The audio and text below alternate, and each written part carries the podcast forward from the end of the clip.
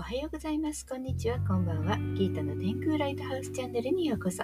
大阪の魔法使いギータです。今日は8月31日木曜日ですね。今日は魚座の満月です。そしてスーパームーンでブルームーンらしいです。らしいですというのはこういう風に言われ出したのは最近なんですね。西洋先生術を学び出した20年ぐらい前には聞いたことありませんでした。ここ数年ニュースでも見かけるようになりましたよね。スーパームーンについては8月初め、前回の満月あたりに放送していますが、スーパームーンには科学的な定義はないようです。国立天文台は科学的根拠はないけれども、今年最も地球に近い満月としてスーパームーンを表しているようです。ニュースのニュアンスでは、その年に見える満月で最も大きなものをスーパームーンと呼んでいるようですね。8月31日の満月は2023年中で地球から最も近い満月だそうですよ。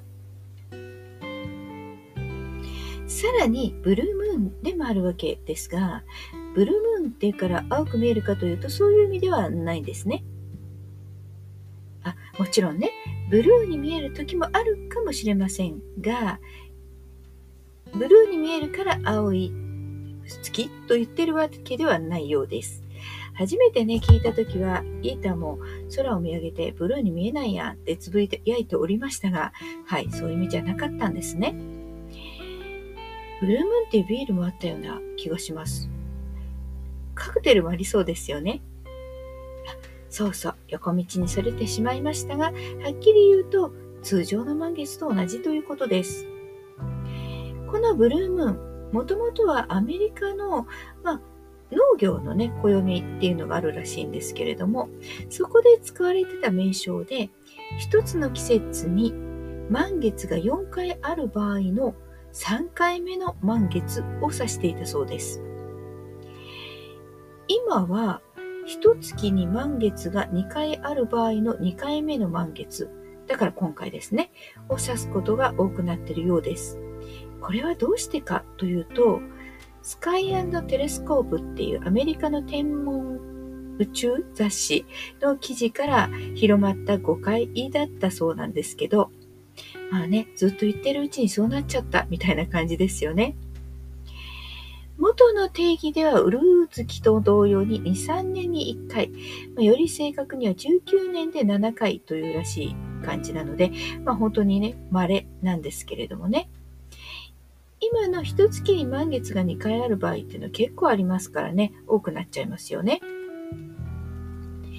ちなみに、ワンスインやブルームーンというありえない、めったにないという意味のね、英語があるそうなんですね、慣用句。まあ、ちょっとね、月2回の満月の2回目の満月なら、このワンスインやブルームーンではないような気もしますけども。はい。私は満月前夜ね、帰り道いつもね、月を見ながら帰宅するんですけども、まあ残念ながらね、大阪は雲が多くて、ちょっとね、こう、途中まで見えなくて、まあ最後、ちょっとおぼろ月夜みたいなね、感じでちらっと見えていました。あまり大きく見えたような気はしなかったんですけれどもね。はい。さて、満月です。満月は満ちる月と書きますよね。月は感情を司ると言われています。要するに感情の満ちる時。月は2.5日、2日ね、半で、一つの星座から次の星座に変わっていく。とっても動きが早いんです。これは満ち欠けでもわかりますよね。見えない新月から大きくなって満月、そしてまた欠けていく。ね、一月ぐらい、28日ぐらいと言われています。肉眼で見えて私たちに馴染みやすい天体ですよね。この満月、本当にね、何かね、満ちてきているという感じがしたので、うん、それはなぜ感じたかというとですね、まあ、昨日あたりから、私はね、ちょっとたまたま連続でえ占いのね、あの、お店とかイベントに出ていたんですけれども、まあ、よく来てくださる方たちがね、こう、続々とやってきて、もうなんかどうしようみたいな感じでね、結構パニックになっていたりとか、もうどうなんかこう、感情のね、コントロールが難しいから話を聞いてほしいとかいう人がね、非常に多かったんですね。そう。やっぱりこう、満ちてくる時っていうのは、こう、いろんなことがこう、気持ちの中でね、盛り上がってきちゃうのかななんて思いながら聞いてました。だからね、この勢いのままね、こう、例えば人間関係で相手にぶつけるっていうことをすると大騒ぎになるじゃないですか。なので、まあ少しね、ちょっと満月が終わるまでこう静かにね、過ごしたらどうかなんていうこともね、言いながら聞いてました。そして今回の満月は魚座なんですね。つまり魚座の性質のある魚座のエネルギーの流れる満月だということです。魚座的月ってどんな感じでしょうか？実はギータはね、魚座がとっても強いんです。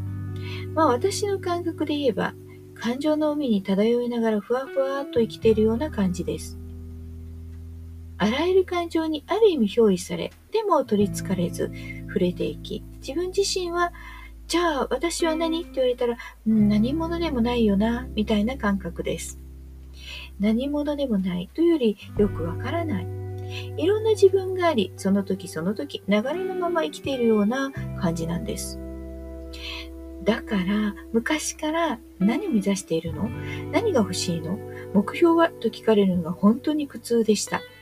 今も苦痛です。わからない。でも、世界を見ることは好き。人の観察が趣味と言ってもいいくらいです。ま動物もですけどね。そう。魚座の性質ってこうね一口に言えないんですね。いろんな性質がある。感情豊かでロマンチストと言われそうでもあります。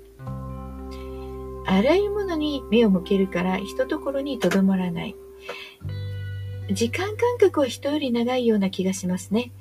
ついそのために連絡が遅れてしまうので冷たいと言われることも。でも連絡しなくても会わなくてもつながっているっていう感覚があるんですね。それがまあ王座の特徴かなって思います。イマジネーションの世界ではどこにでもつながれる豊かな世界。それが王座の得意分野なんですね。大きな海のようなもの。境界線がなくどこまでも続いていく。そしてその中で全てを溶かして浄化していくような性質です。全てを受け入れて流していく。ということで、今回の満月では大いなる浄化が起きます。わだかまりを手放していくとき、生きていれば辛いことも悲しいことも腹の立つことも積み重なっていきます。小さな小骨のようなものも痛いものです。それをいつまでも留めておかず、魚座満月の慈愛の海へ手放すイメージをしてみてください。